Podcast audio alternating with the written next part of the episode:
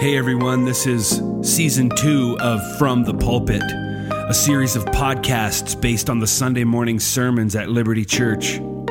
My name's Pastor Matthew Moss, and I'm thrilled that you decided to join me for this installment of From the Pulpit.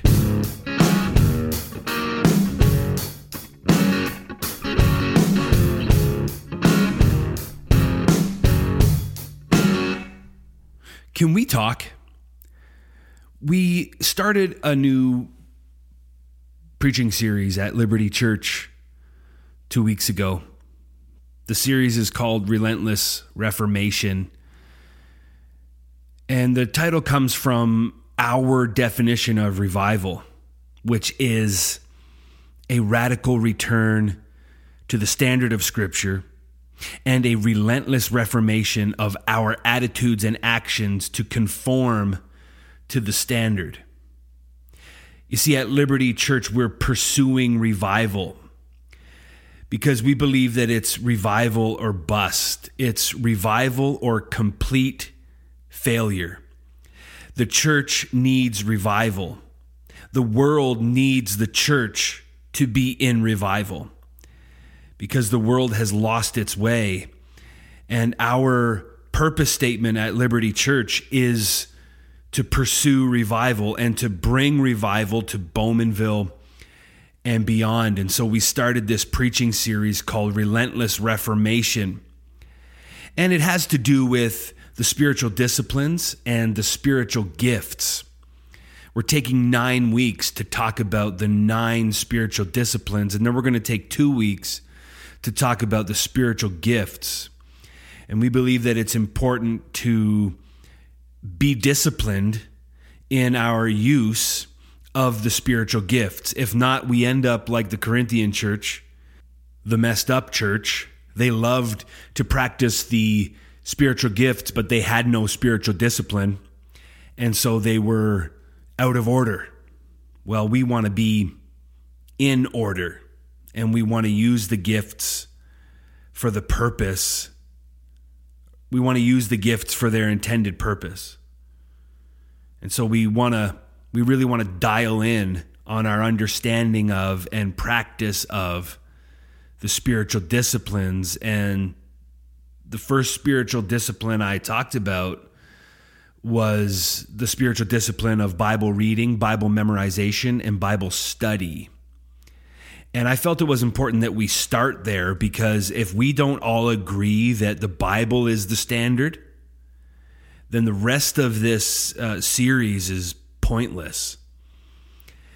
And so the Bible is the standard. It's the standard that we're returning to radically. And it's the standard that we are relentlessly reforming and conforming our lives to because we believe that the standard is the testimony of Jesus. And the New Testament tells us that God is conforming us to the image of his Son by the renewing of our mind through the Word of God. And so it's important that we read that book, memorize that book, and study that book.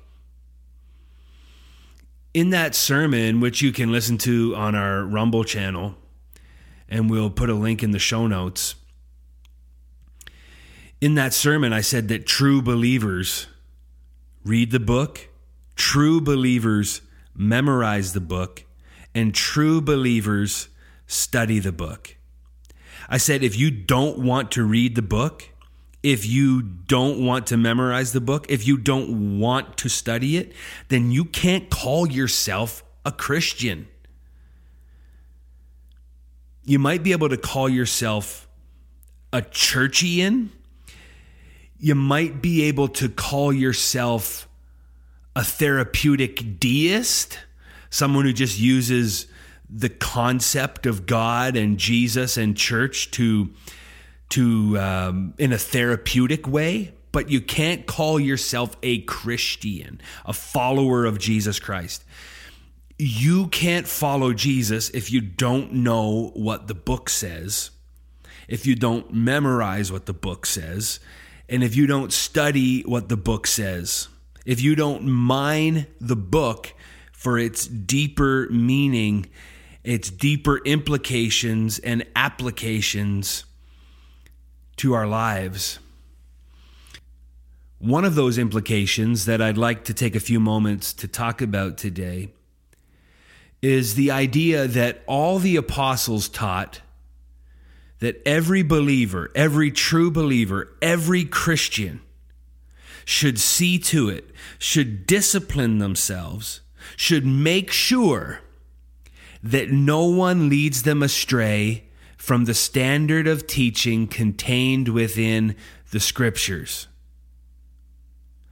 Acts 2:42 says that the early church devoted themselves to the apostles' teaching. The apostles taught what was in the scriptures, and what they taught became the scriptures, became the New Testament. The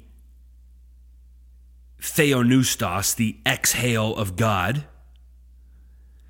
But the apostles weren't making up their own ideas.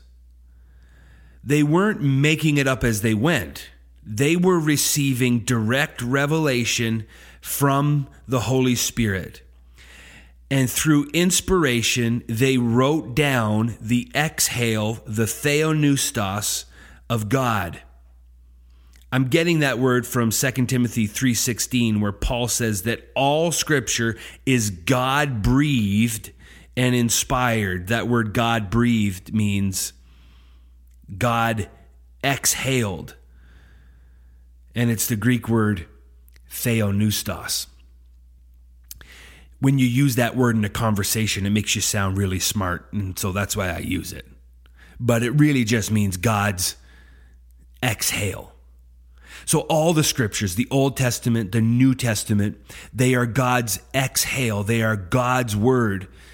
And uh, Paul said to Timothy that these words are profitable to everyone for training in righteousness, for instruction, for repu- reproof, for rebuke.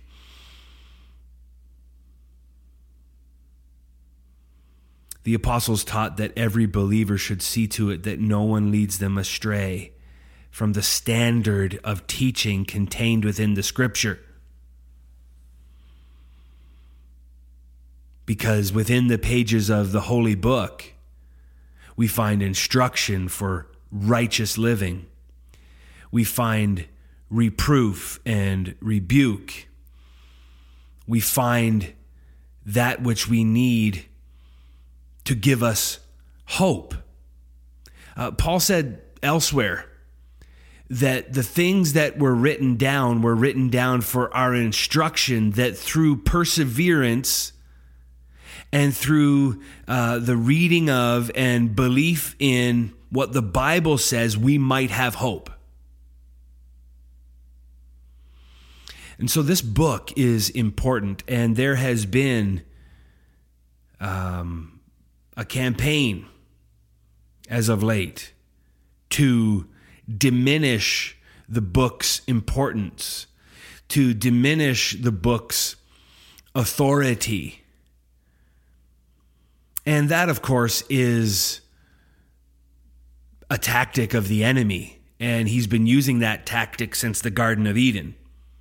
What did he say to, to Eve when he was tempting her with sin? He said to her, Did God really say? Did God really say that? Is that what he said? He called into question the authority of God's word.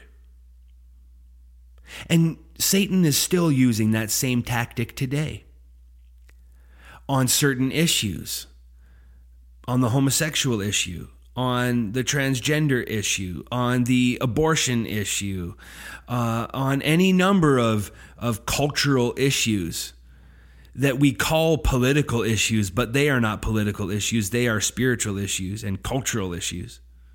They're human issues.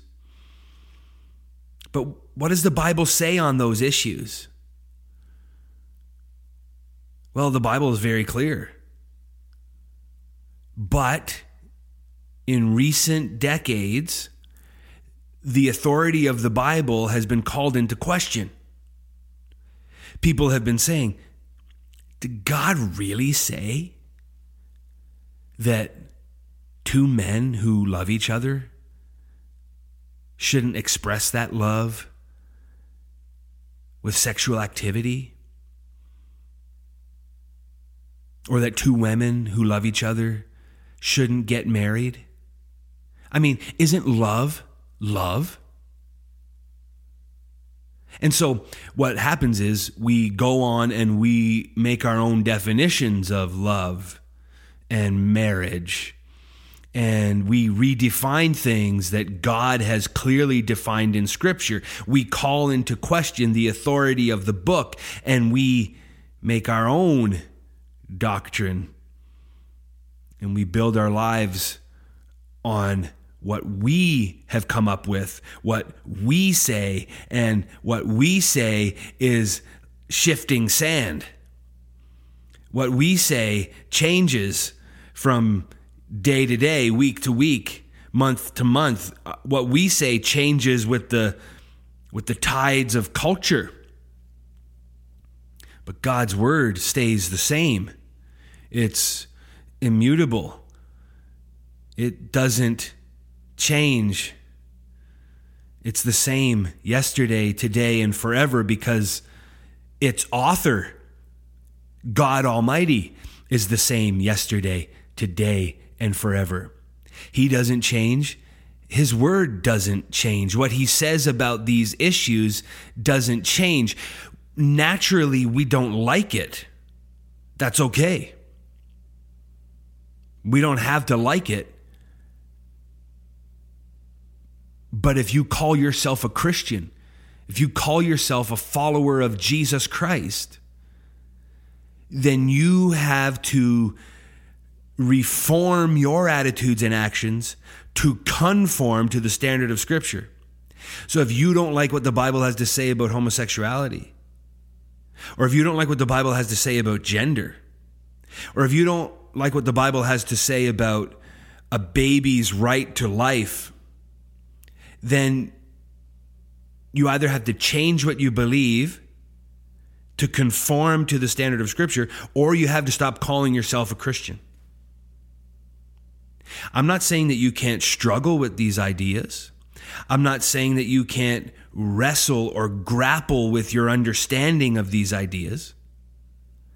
But on these issues and many others, the Bible is clear and it's not really up for debate. I mean, God is patient and gracious. He's willing to work with us and teach us and train us. But if we are unteachable, if we dig our heels in and we say, God, I will not change my mind on this issue, well, then we are in direct opposition with God. I don't know about you, but I don't like the idea of being in opposition with the God of the universe who spoke the world into existence, who is all powerful, all knowing, and everywhere at once. I don't like the idea of being in opposition to him. And so I, the creature, am going to transform, reform, conform my attitudes and actions to the standard of Scripture so that I do not live in opposition with God. I don't I don't question the authority of his word. I used to. Trust me, I used to. Because I didn't like what it said. I didn't like what it said about certain things. I didn't like what it said about certain people. But I had to come to the conclusion either God is right or he's wrong. If God is wrong on this issue and I'm right, then I'm God. And I can promise you if I'm God, I'm not a very good one. I'm not a very consistent one. And so the God that is revealed in the Holy Bible, in both the Old and New Testament,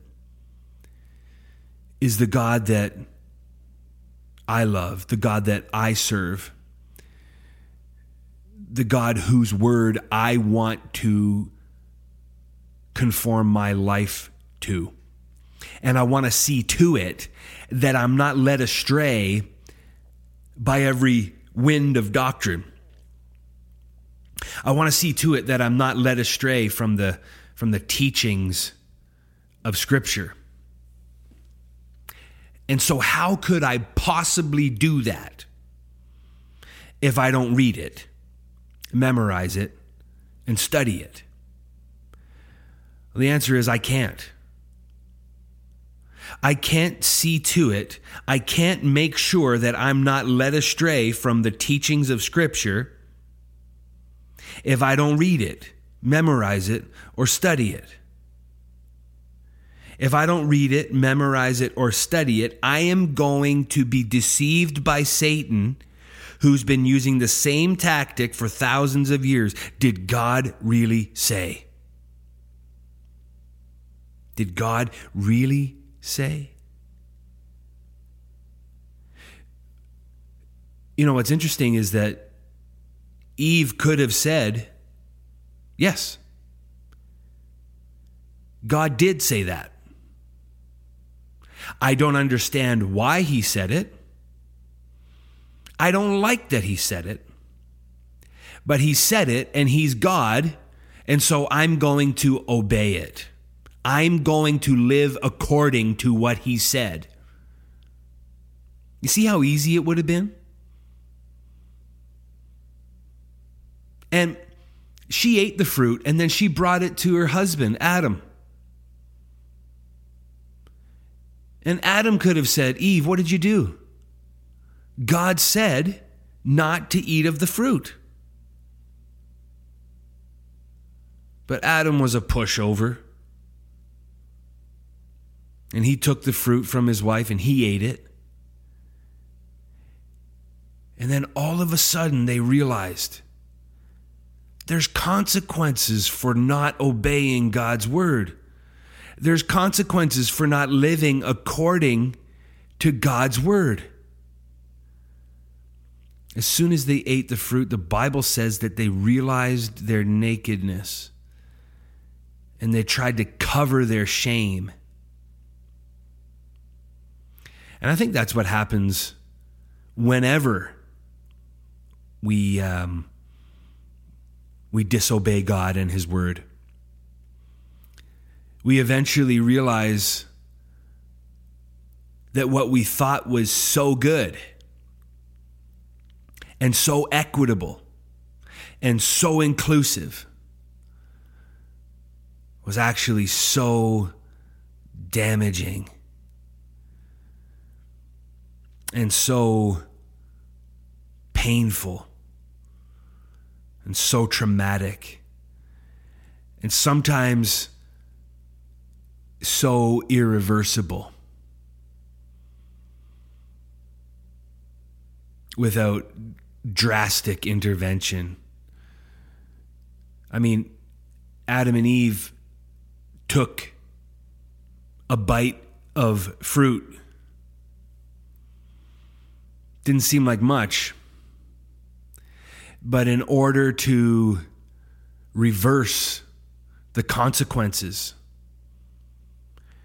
God had to send his son to the world to be the propitiation for our sin, to be the satisfaction of God's wrath for us, and to die in our place. An amazing price was paid so that we could be free from the consequences of disobeying God's word. Jesus Christ, God Himself in the flesh, suffered and died so that we could be set free from the consequences of sin, the penalty of sin, which is death. Jesus died so that we wouldn't have to die. Now, this this body that we live in will die one day. But our our spirit will live on with God in heaven forever and one day in the not too distant future, I believe. The Bible says that we'll be reunited with that that body that was buried in the ground like a seed, a corrupted seed. But when uh, it's raised, it will be raised incorruptible. The same kind of body that Jesus walked out of that tomb in is the same kind of body that we will have one day and for eternity. God is going to reverse the consequences of sin that came into the world through the disobedience of his word.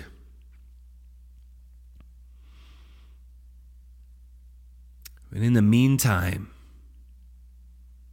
us who call ourselves Christians should see to it that we are not led astray